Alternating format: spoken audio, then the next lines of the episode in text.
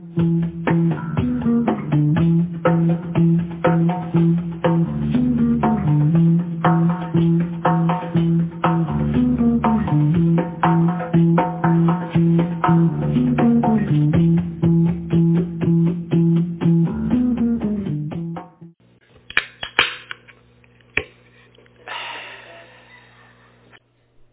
a few moments to pray, and then we can get started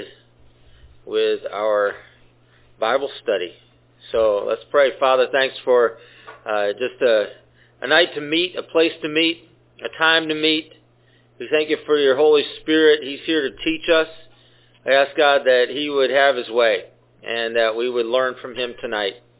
We pray revelation. We pray understanding. We pray application. I ask God that you would open up your word to us and that we would understand things that we've not understood before. We would take hold of not only new information, but there would be a change that would take place in the way we're thinking or the way we're seeing things or the way that we're understanding things around us. I ask you, God, that we'd be drawn closer to you, uh, that, Father, this would be a time where uh, we would be changed by just the work of your Holy Spirit in our lives. I ask you, Father, uh, just uh, anoint. I pray empower. I ask God that we would be open, that we would be open to receive what you have for us. So we ask you to have your way. We give you thanks, praise, and honor in Jesus' name. Amen. All right, if you have your Bibles, Let's open up to Isaiah chapter 22. Reminder uh, for our podcast listeners that we have an interactive feature with Bible study, and that is through a website at www.speakpipe.com. That's S-P-E-A-K-P-I-P-E dot com slash Monday Night Bible Study, all one word. You go there to that web page, and there's a button that you can toggle and you can leave us what would appear to be a voicemail. And we'd love to hear from you. Could be just saying hi, or maybe you have a question about Bible study, or maybe you have a comment, or you just want to tell us where you're from. But we'd love to hear from you. Could be something good God's doing in your life. So drop us a line, uh, leave us a message, and we'll endeavor to play that at our next Bible study. Isaiah chapter 22.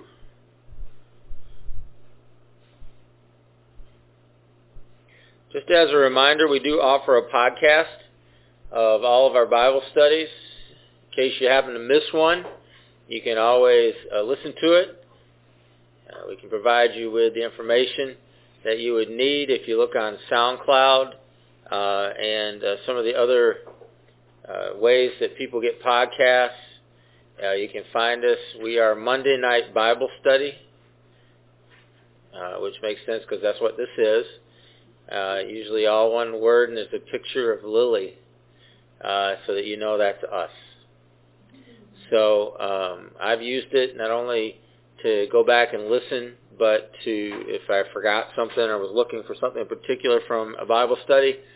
Uh, but I've also used it to uh, to share with people as something they can listen to, and and be able to share some of what we're doing here. So uh, just that's just friendly kind of public service reminder that we do have this available. If you need more details on on how to uh, get that, just see somebody afterwards and we will get you a little more information.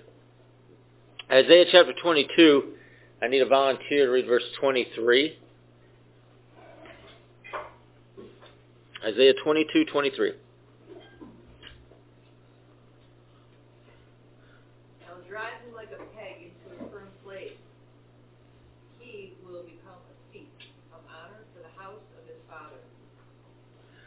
All right, thanks.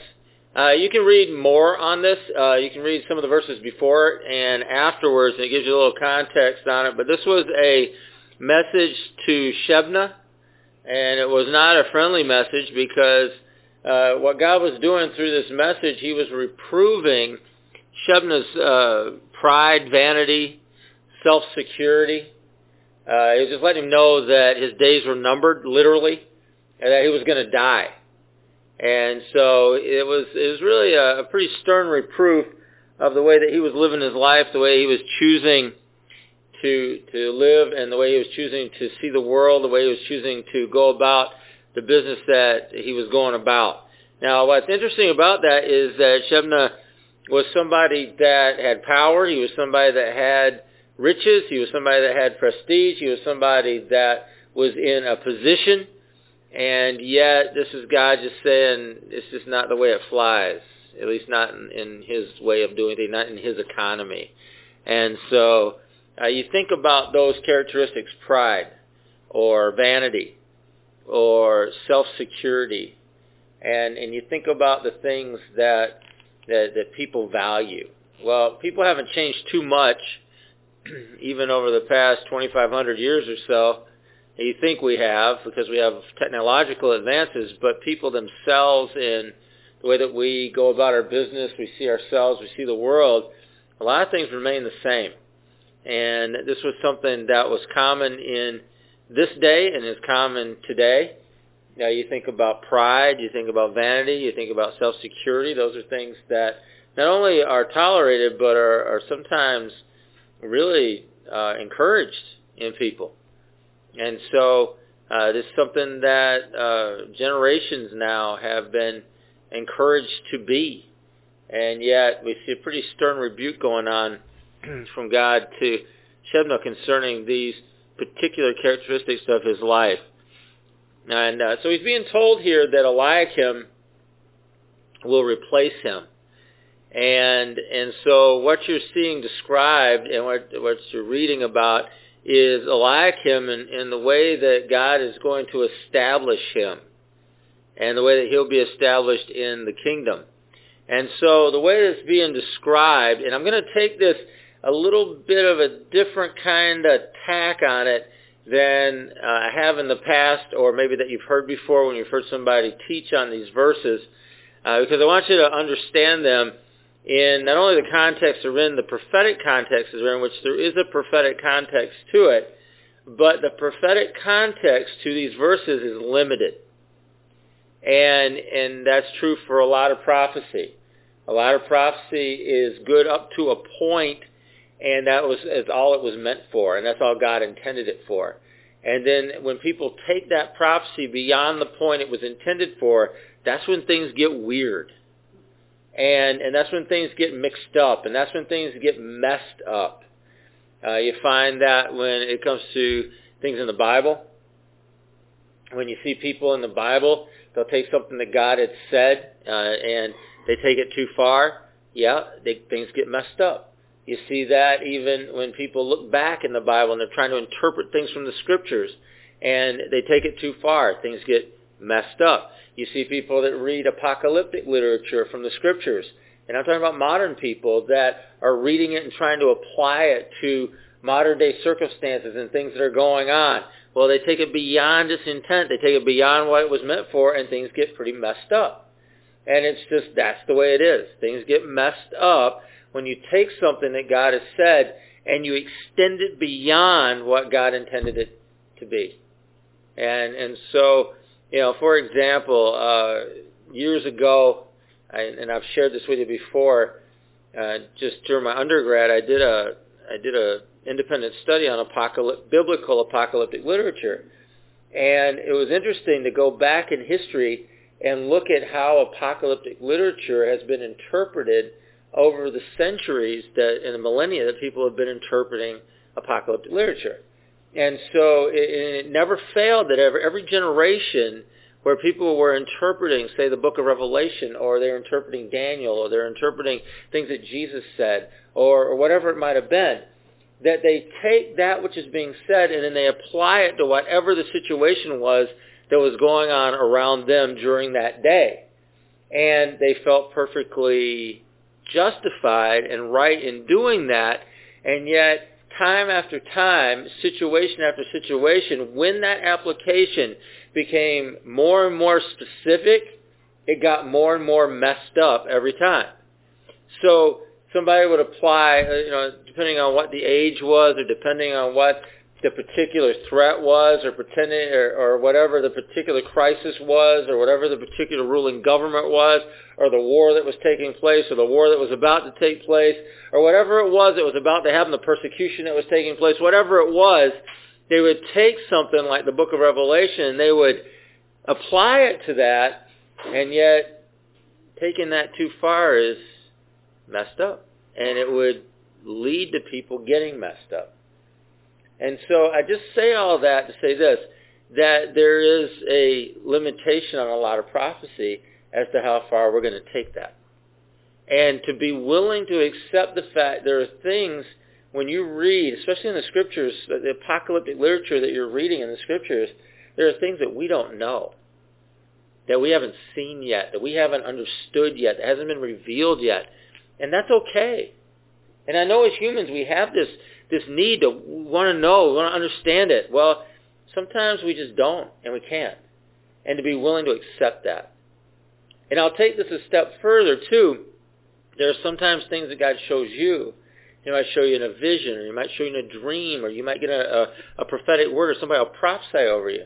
And instead of trying to hammer that into something that you can understand, or instead of trying to hammer that into something that you've experienced or try to hammer that into something that you can see coming to pass, just let it ride and, and see, you know, what's God going to do. There might be parts of that that you don't know yet. That's okay.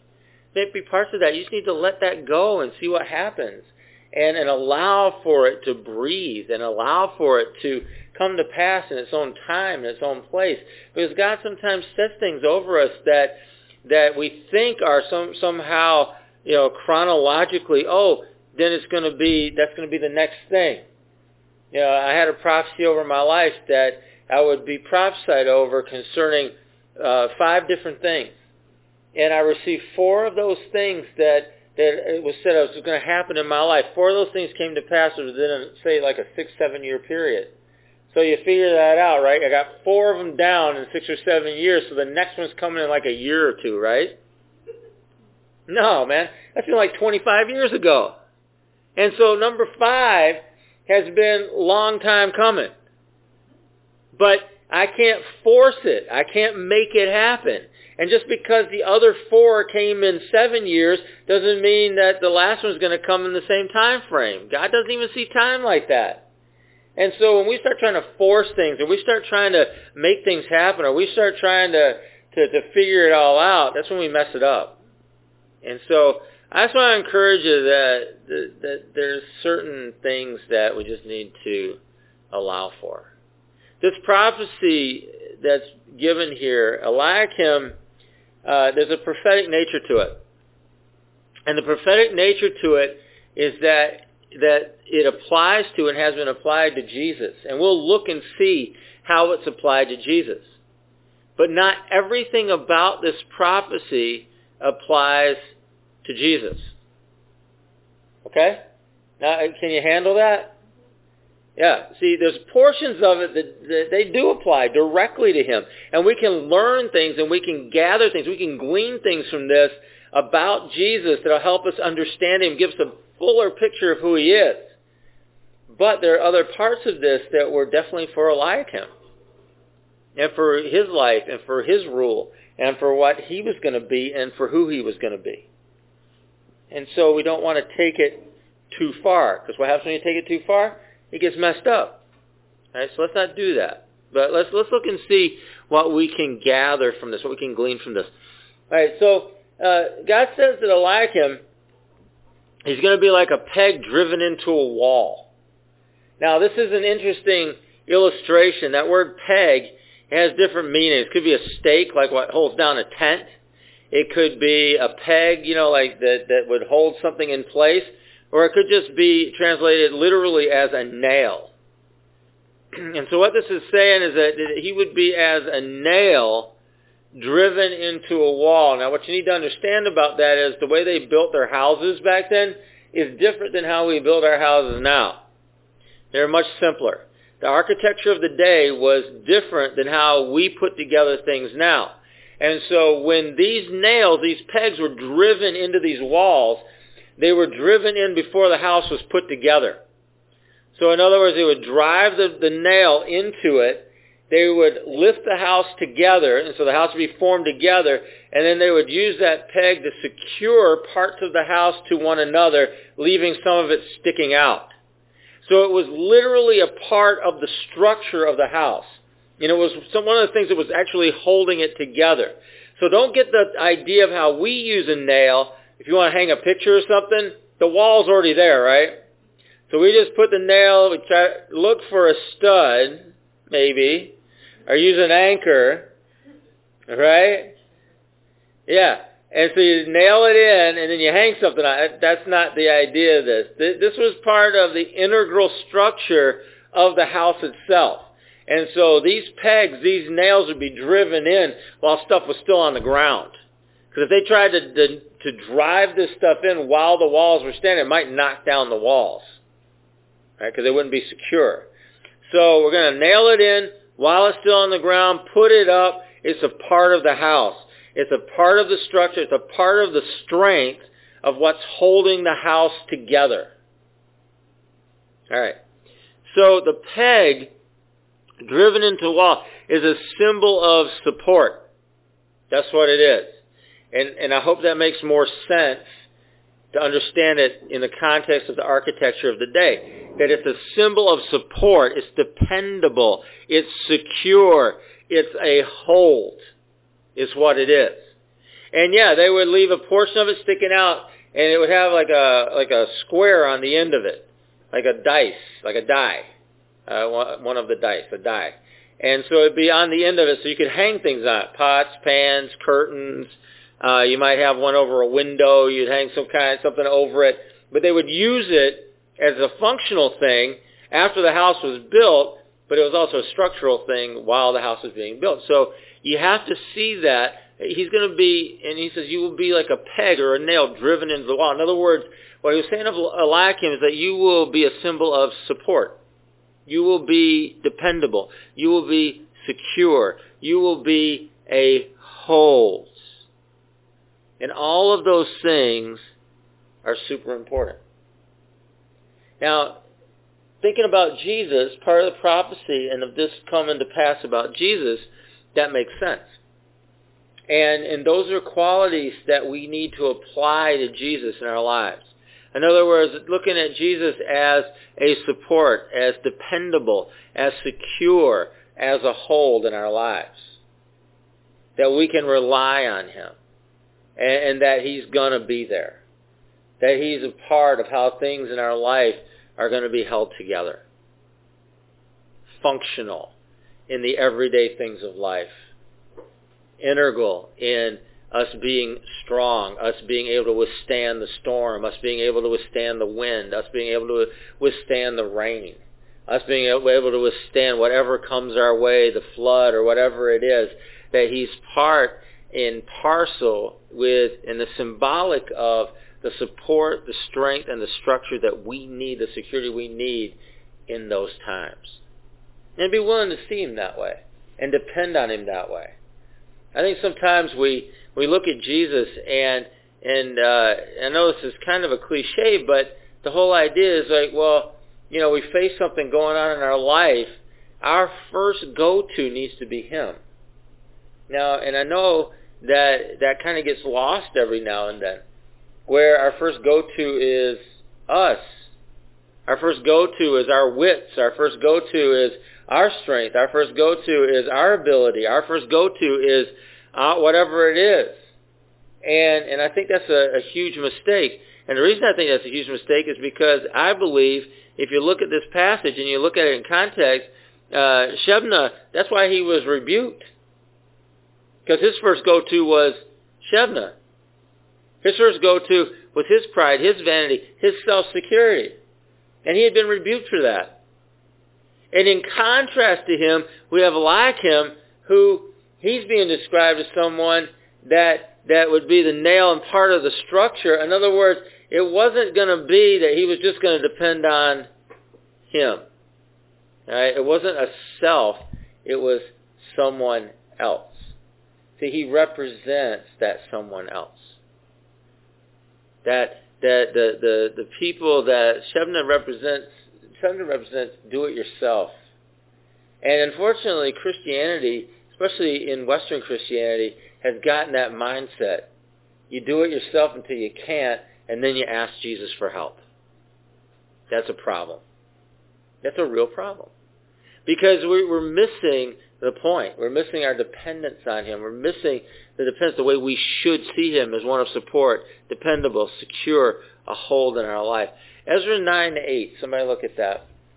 There's another hold, there's another peg, another nail that's being described here.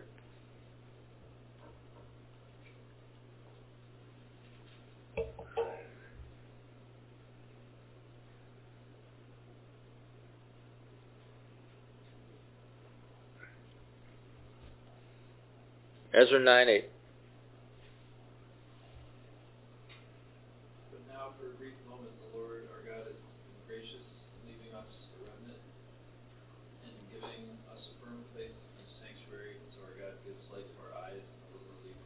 knowledge. All right.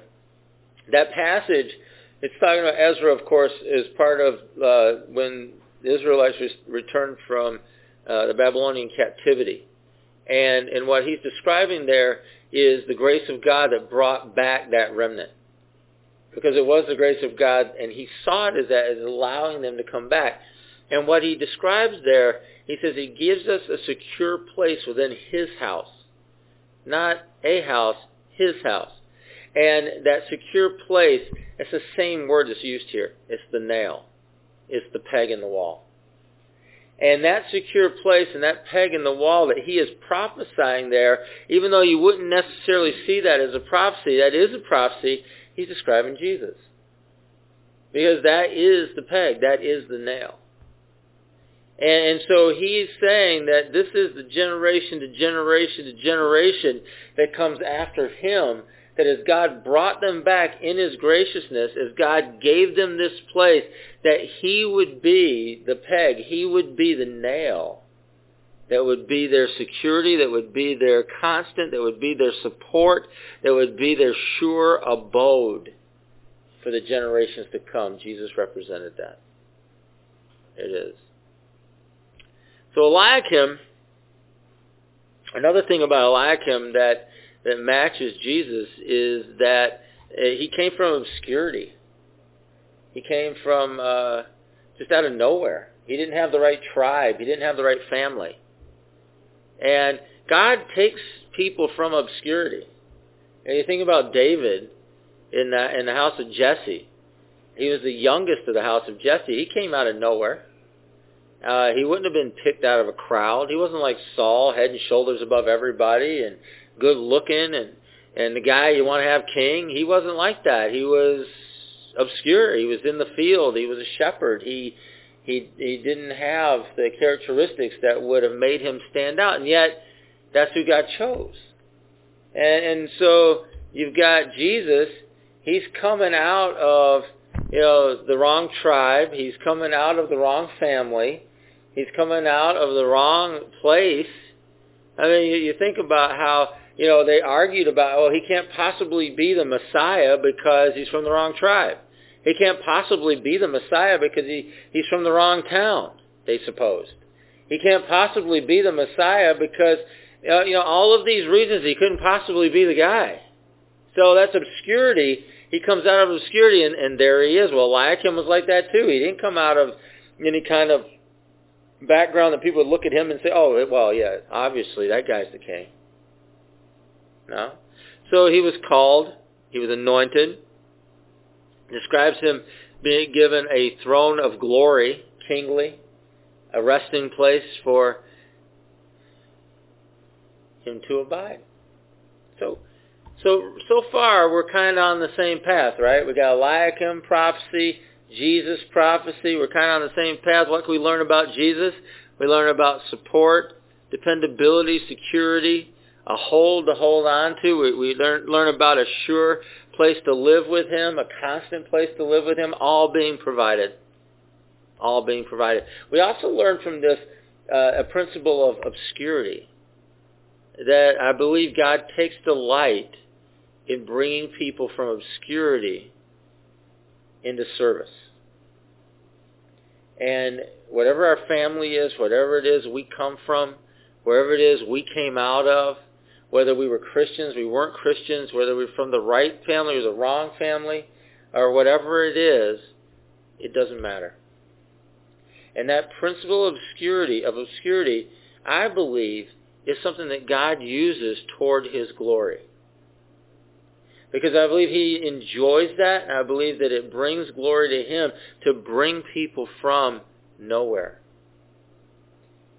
Because if you think about the people that everybody expects to do great things, you know, it, it's kind of interesting that it's like, oh well, yeah, of course he did. That's just what the way it is. It's what's expected. Well, no, um, God doesn't do things that way all the time. And so to look at that and say, well, it's just expected. Well, I'm not sure we really know what to expect. I'm not sure that that's even a good statement. Be just you think about the disciples. Where did they come from? Obscurity. Think about Jesus. Where did he come from? Obscurity. And and and that's just how he chose to do things. Now, an exception to that would be Paul, who wasn't an obscure person. He was somebody that was known, well known. Of course, he was working 100% against the church, but he was well known. And probably unexpectedly, on the road to Damascus, received a revelation of Jesus and started serving him from that time forward. So, while not obscure, kind of weird, because you never know what might happen. So to to look at that and to try to put God in a box, and, and, this, and I'm talking about you and your life, all right? You, your life.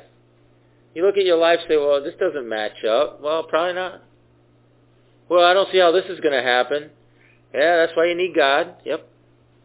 I don't understand, you know, why would you call me that? Like, yeah, I don't understand lots of stuff about the way God does things. I just don't. And so I, we never know.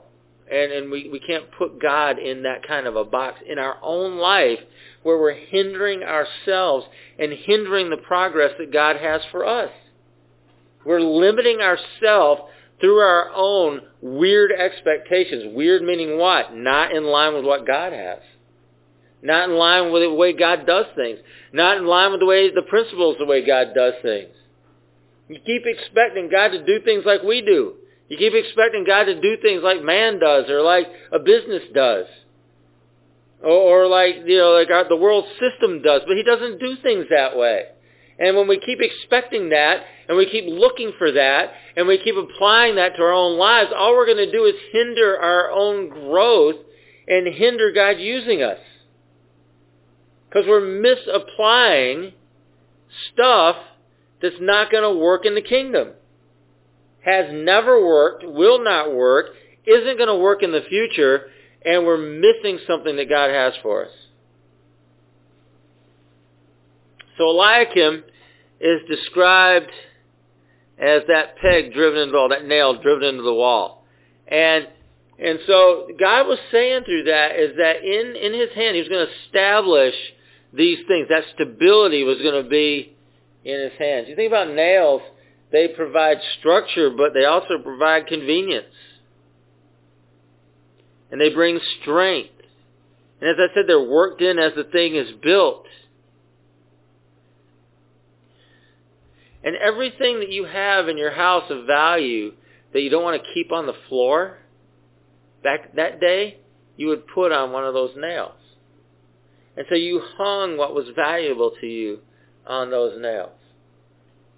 And again, they weren't just nails that were driven into wallboard. They were actually holding that. It was the house. And so you stuck the stuff that you wanted to preserve. You stuck the stuff that mattered. You stuck the stuff you didn't want touching the ground. You stuck the stuff that you didn't want getting wet or muddy or dusty or messed up or eaten by bugs or whatever the case may be. And you put it on those nails. You put it on those pegs. And so you hang what you value there. And so I think you can still apply this toward Jesus again.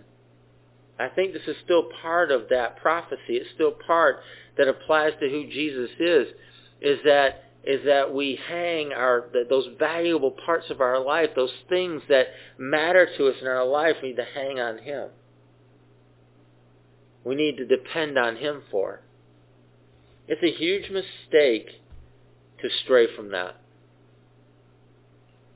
Know, and I, I think of the the one area I think of. I mean, like right off the bat, when I start thinking about this stuff, is the whole uh, area of relationships that we we get some point in our life and we're just going to make it happen instead of hanging it on Jesus. Like, oh, I, I want this for my life. He knows that. I want this, you know, I want to I want to see this happen in my life. Well, he knows that. And there's a problem though when we begin to just make it happen ourselves. And that's true for anything. It could be for a job, that could be for whatever, all right? Money, retirement, uh, what, it doesn't matter. But it creates a situation where we're not hanging that thing which we value the most on the thing that is most secure. And so we, we may we may strike out and do something on ourselves. We'll do it ourselves. And yet the thing that we're doing ourselves isn't very secure at all. It's very flimsy and, and very dangerous and it doesn't work out a lot. Most of the time it doesn't work out. And so we're trying to make it happen. Well, making it happen. And to me that's a mistake. It's tempting. I just, I just want to see something happen. Anything. You don't mean that. You don't mean that. You think you mean it, but you don't mean it. Because the end result of it is not good. The end result of it not only affects your life, it could affect the lives of other people. The end result of it is something that may affect you for years and years and years to come. Anything's better than nothing. That's not true. Because sometimes things are worse than nothing. Because they create a situation that doesn't need to be created at all. But to say that in the moment, it's hard. But I do believe God desires us to have stability in our lives. Well, that needs to happen that we put our things on Him. I do believe God wants us living in a, in a stable environment around us, but it involves us taking stuff that we value and sticking it on Him. And, and you can never believe the devil when he tells you God doesn't understand. You can never believe the devil that God doesn't care. You can never believe the devil when he says God does, he's not looking out for you. Never believe the devil. Oh, this, this is something he wants you to take care of. He's, he's not, this is outside of his purview. Nope. Those are all lies of the enemy. Your whole life is in his hand. Your whole life is in his vision. Your whole life is in, in what he has for you. He didn't forget. He's not overlooking your needs. He's not overlooking stuff that you want even. He's not overlooking the desires of your heart. But we have to have some kind of trust, and that's, that's that word faith. We have to have some kind of trust in our lives that he is looking out for us and he has the best in mind. And that we can't see the beginning, we can't see the end, we can't see the whole picture like he does, and we just don't know. And so us trying to reach in a moment in time and fix something because we want it is putting ourselves in a very vulnerable and a very bad position. And so we need to hang the stuff that matters on the nail. And the nail, by the peg, I'm talking about Jesus. Now here's a little departure. Somebody go down to verse 25, Isaiah 20, uh, 22, 25, and read that.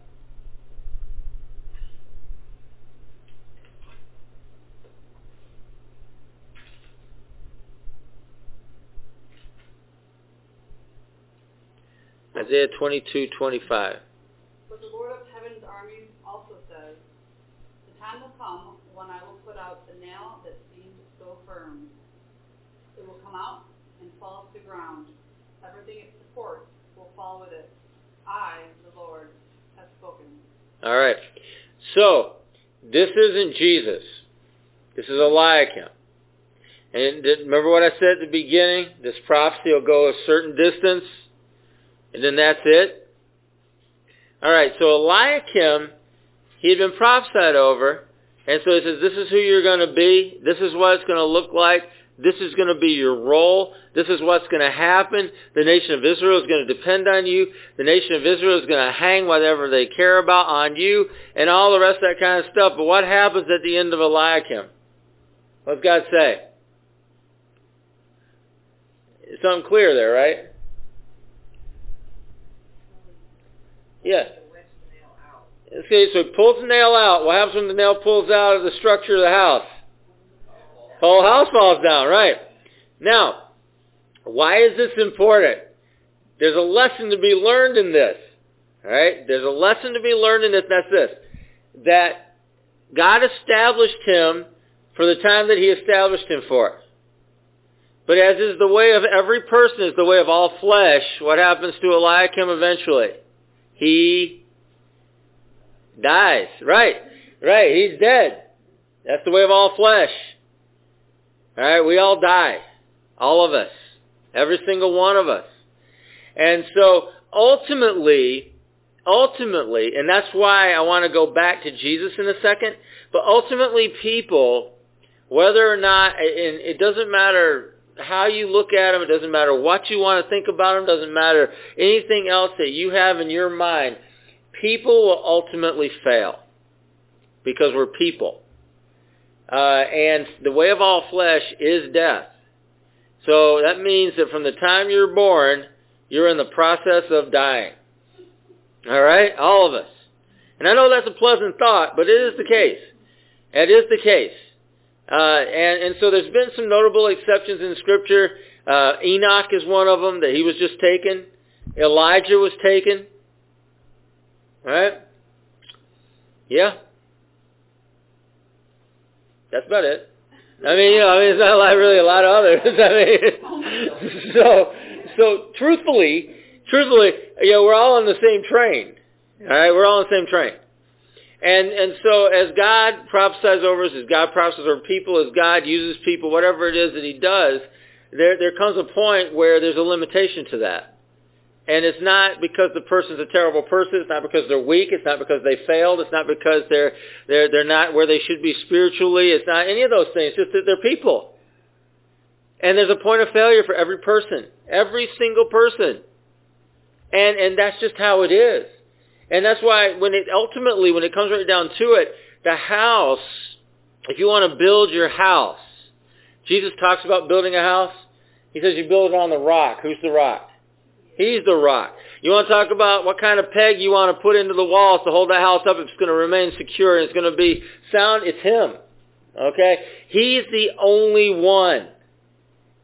And, and you know what's funny about Jesus and, and kind of interesting about it? He was flesh.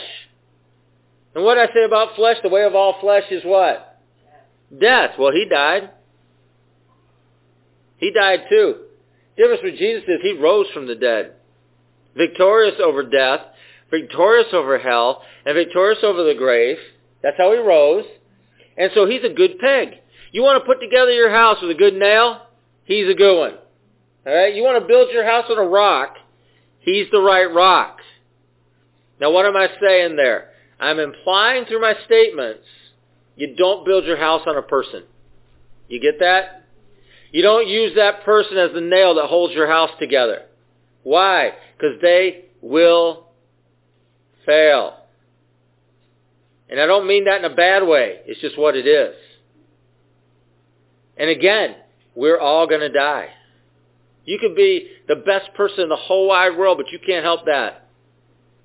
Right? Because that ain't up to you. That's up to God. And so understand that. I mean, really understand that. Really understand where you're putting your trust. Really understand where you're, what, you know, that nail that's going to hold your house together, that nail that's going to keep it where you're going to put your valuables and you're going to put all that stuff that you care about, that rock that you're going to build your house on, keep it in mind that that needs to be Jesus.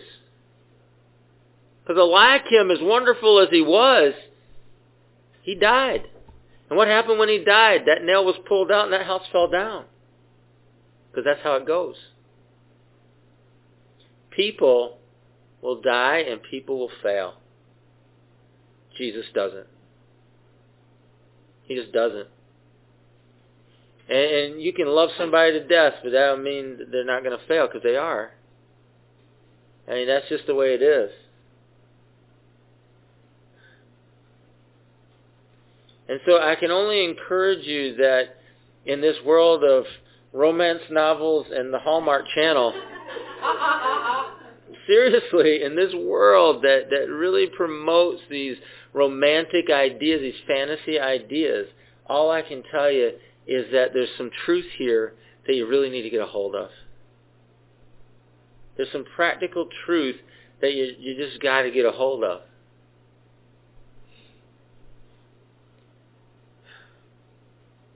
And if I could save you the issues involved in putting your trust and hanging your value, what you value on a person, I would. If I could save you from it. I mean, some of you it's too late, so sorry. But I, if I still could, if I could go back in time and save you from it, I would. But today, tonight, if you could hear me, which some of you can, some of you can't. I, I really, I pray that you can get a hold of this. And you can find Jesus in all of this and, and hang what you care about on him. Let him hold your house together. Build your house on him as a solid foundation. Let's look at a few verses. Zechariah 10:4. We're going to compare. I mean, you got Eliakim, which is, you know, I mean, he's a good guy. He's got a good prophecy over him. He's still going to die. But let's look at, um, let's compare Christ to this. Zechariah 10:4.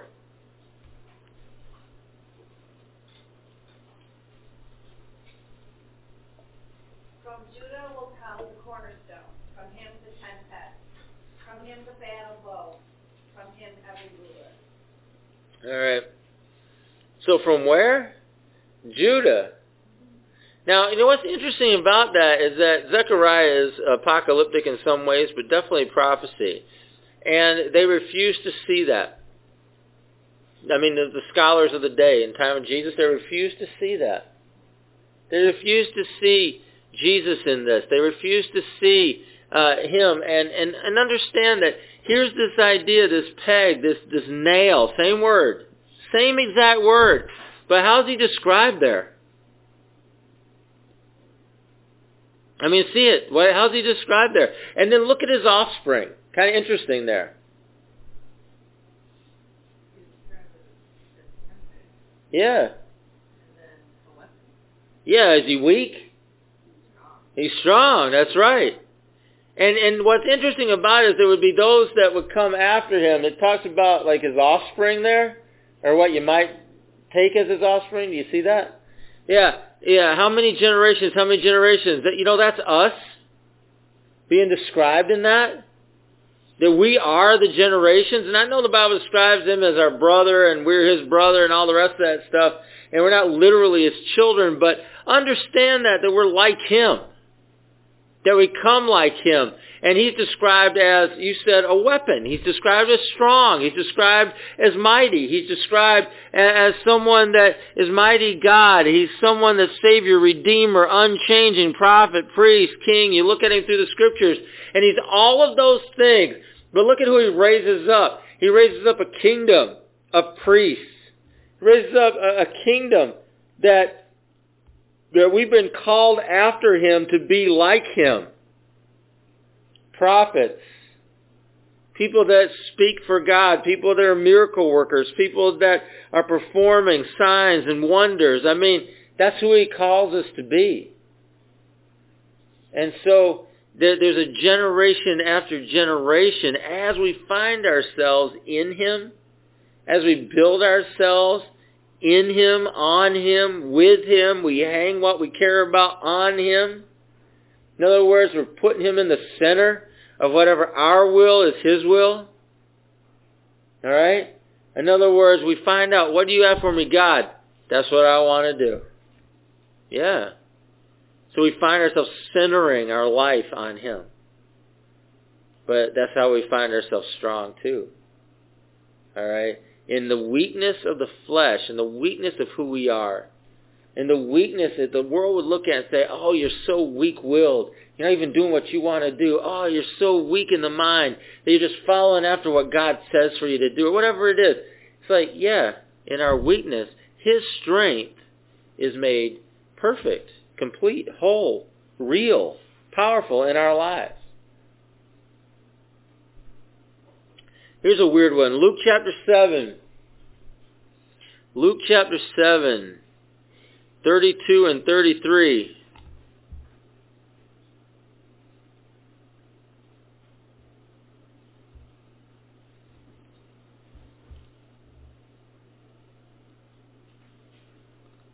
They are like children sitting in the marketplace and calling out to each other. Played the pipe for you, and you did not dance. Sang a dirge, and you did not cry. For John the Baptist came neither eating bread nor drinking wine, and you say he has a demon. You can. But the Son of Man. The Son of Man came eating and drinking, and you say, You're the glutton and a drunkard, a friend of tax collectors and sinners. But wisdom is proved right by all, all her children. All right. So this verse, if you can understand what it's saying, it's describing people who are just, they, they just want to hear what they want to hear. They want to say what they want to say, and they will say it to one another. Okay? In other words, what do I want to hear? Oh, I want to hear peace and safety. All right, I'll tell you peace and safety. Is there going to be peace and safety? I don't know. Probably not, but I'll tell you that if you want to hear it. Yeah, yeah, that's what I want to hear. Okay, peace and safety. Yeah, yeah. And you know, you know, 90% of all romantic relationships are based on this principle. Tell me I'm pretty. You're pretty. Yeah, thank you. I love you. Tell me I'm good looking. You're good looking. Oh, I love you too. Yeah, um, we want to hear that, right? Yeah, you're the best. Yeah, you're the best. No, no, you're the best. Okay, you're the best. See, we, we want to hear it. All right, it works. That works every time. Okay, yeah, and uh, and so that keeps working, and it's going to keep working because that's what we want to hear. And, and so we want to hear it. We will find somebody to tell us that. And when we find somebody to tell us that, we don't care anything else about them. They could be the biggest loser on the face of the earth, but they told me that, so that's it. Yeah. Um, no. That's a real problem. You see, because we just want to hear what we want to hear. You see, John the Baptist came, and he said things they didn't want to hear. Because he told them they were a brood of vipers. They're family of snakes. You're family of snakes. Your mama's a snake, daddy's a snake, everybody's a snake in your family. You're all snakes. You're all snakes. They don't want to hear that. They want to hear they come from a good family and they're all nice. Yeah. So what they say about John the Baptist? Oh, we're a bunch of snakes? Well, you you don't eat or drink, so you got a demon. So Jesus came along and he told them things that they didn't want to hear either. He told them like, oh yeah, you're a bunch of hypocrites. You guys, you say one thing, do another. You're two-faced. You're liars. You're terrible people. That's what he told them. That's what they say about him. Oh, uh, we don't want to hear that. So, Jesus, you drink and you eat, so you're a drunkard and, and, and you're a glutton, and you got a demon too. Well, you see, that, those things don't make any sense, right? Like, he came eating and drinking, but he's got a demon, but John the Baptist didn't come eating and drinking, but he had a demon. You know what the real problem was? It wasn't whether they were eating or drinking. You get it? The real problem was they were telling them things they didn't want to hear, and because they were telling them things they didn't want to hear, they just made up stuff about them so they could dismiss them. That's what happened. That's what was going on. But you see, that's failure. That's a failure to really take hold of the truth. And the truth matters. I know it's not popular to say that, It's not popular to say truth matters, but truth does matter. And and so to be a people willing to hang what we care about on Jesus, we need to be willing to hear him and hear the truth. Jesus said that he's the truth. He's the way. He's the life. Yep. That's what he said. And so we have to hang what we care about on him, on the truth, and be willing to accept that. It's okay. It's all right. And not try to make our own way and not try to just just get around what we want to hear. Yeah, we got to fight that. You got to fight that. You got to fight just just getting around what you want to hear. Especially if you got a large fantasy world. Or you've watched too many Hallmark movies. You got to fight it, fight it, fight it. Because all of that stuff, even though I make fun of it, which it is kind of funny, but I make fun of that, but it feeds this part of us that we need to really fight against. The truth of the matter is we need to fight that. Somebody look at Revelation 3 7.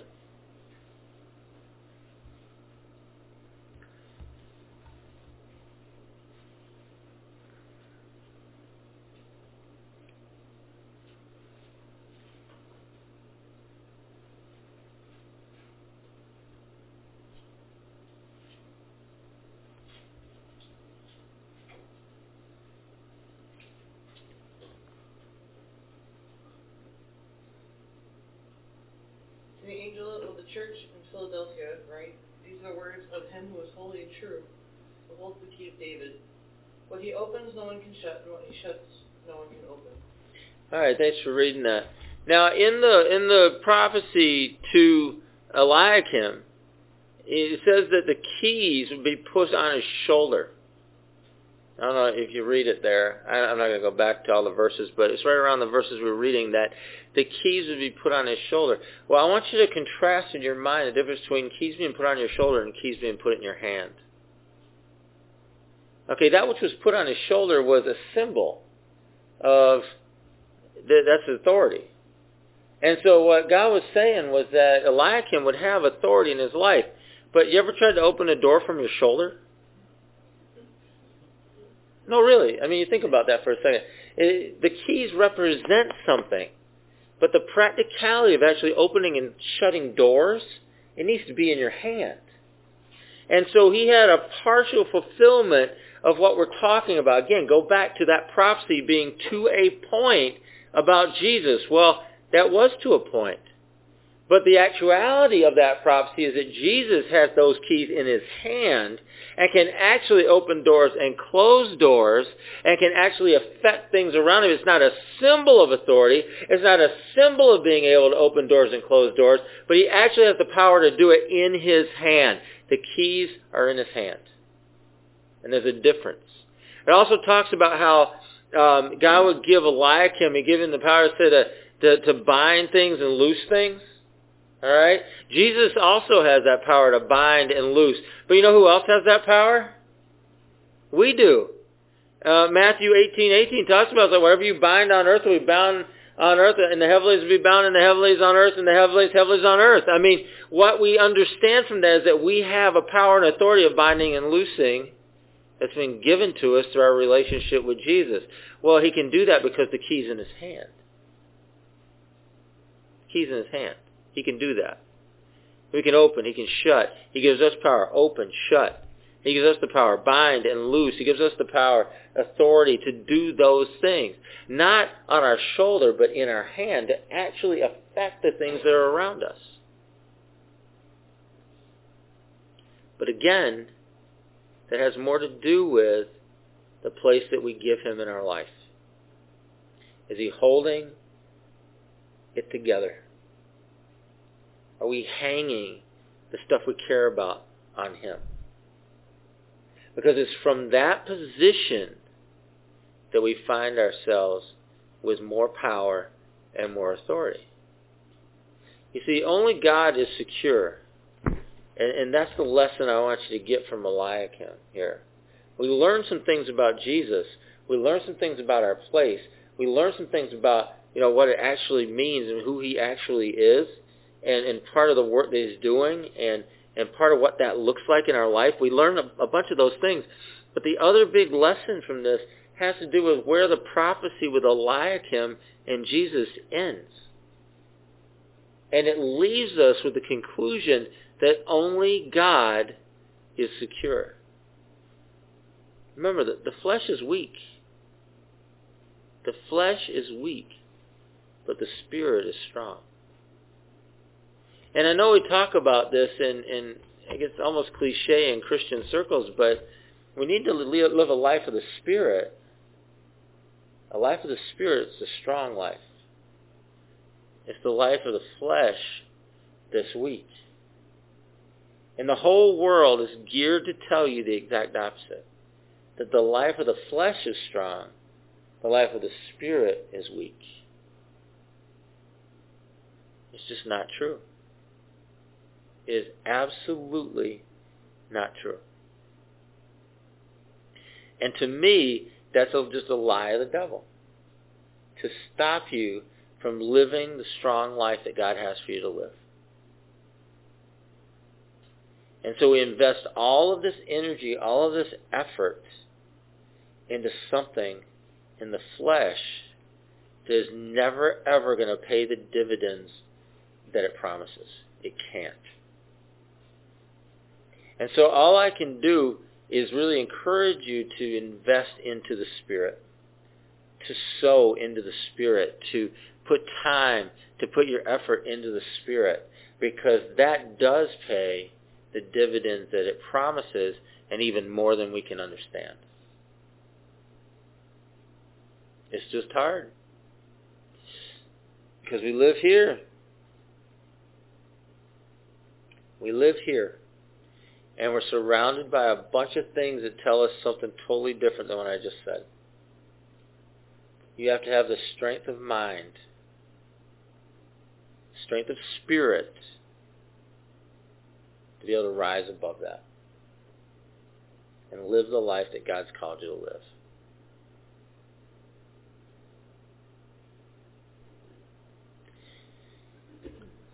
I want to take a few moments and ask God for maybe a, a, a perspective shift tonight. That maybe there'd be some kind of uh, a a change and a shift in paradigm of how we're seeing things or how we're understanding things. And just, I pray that the word that we receive tonight would really uh, come to life in us. So Father, I pray life into your word tonight. I, I pray uh, real life in our, our bodies, in our minds, in our spirits. I pray, God, that your word would be like fire, living and changing things in us tonight. I just ask you that it wouldn't just be another word that hits us and then falls off. But I ask you that your word would enter into us, enter into our body, enter into our spirit, enter into our soul. And I pray, God, it would be fire in us, a living fire to change us and to cleanse us, to empower us, to shake a few things, to, to, to really begin to change the way that we're choosing to see the things around us. God, I pray for just a, a renewal of life in each of us tonight. And I pray, God, that as we take inventory of stuff that matters to us, that we would take care to hang those things those things that we really care about, those things that really matter to us, those things that, that we really look at and we value. I pray, God, we take care tonight to hang those things on Jesus. To not to try to do it ourselves, not to try to, to, to be selfish with it or try to keep it ourselves, but I pray, God, we put it in the most secure place. We put them in the most secure the safest of places, and that's in you. your time, your will, your purpose, your plan, your security, your safety, your strength, God. Thank you, Lord. Thank you, Lord. I ask God that you would shift, for some of us, our perspective on what we really want to hear. That we would stop the itching ears, stop feeding the itching ears. We'd stop feeding our ears that just want to hear certain things. Things that we, we would seemingly give anything to hear. I pray, God, that you would deliver us from that lie in Jesus' name. I pray a cleansing and I pray, pray a freedom from it, a deliverance from that lie in Jesus' name.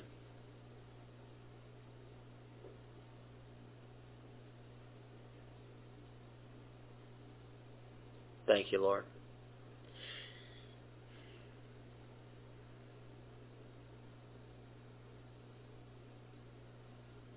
So God, thanks for uh, all you give us. We praise you as Savior, as the victorious King, the mighty God.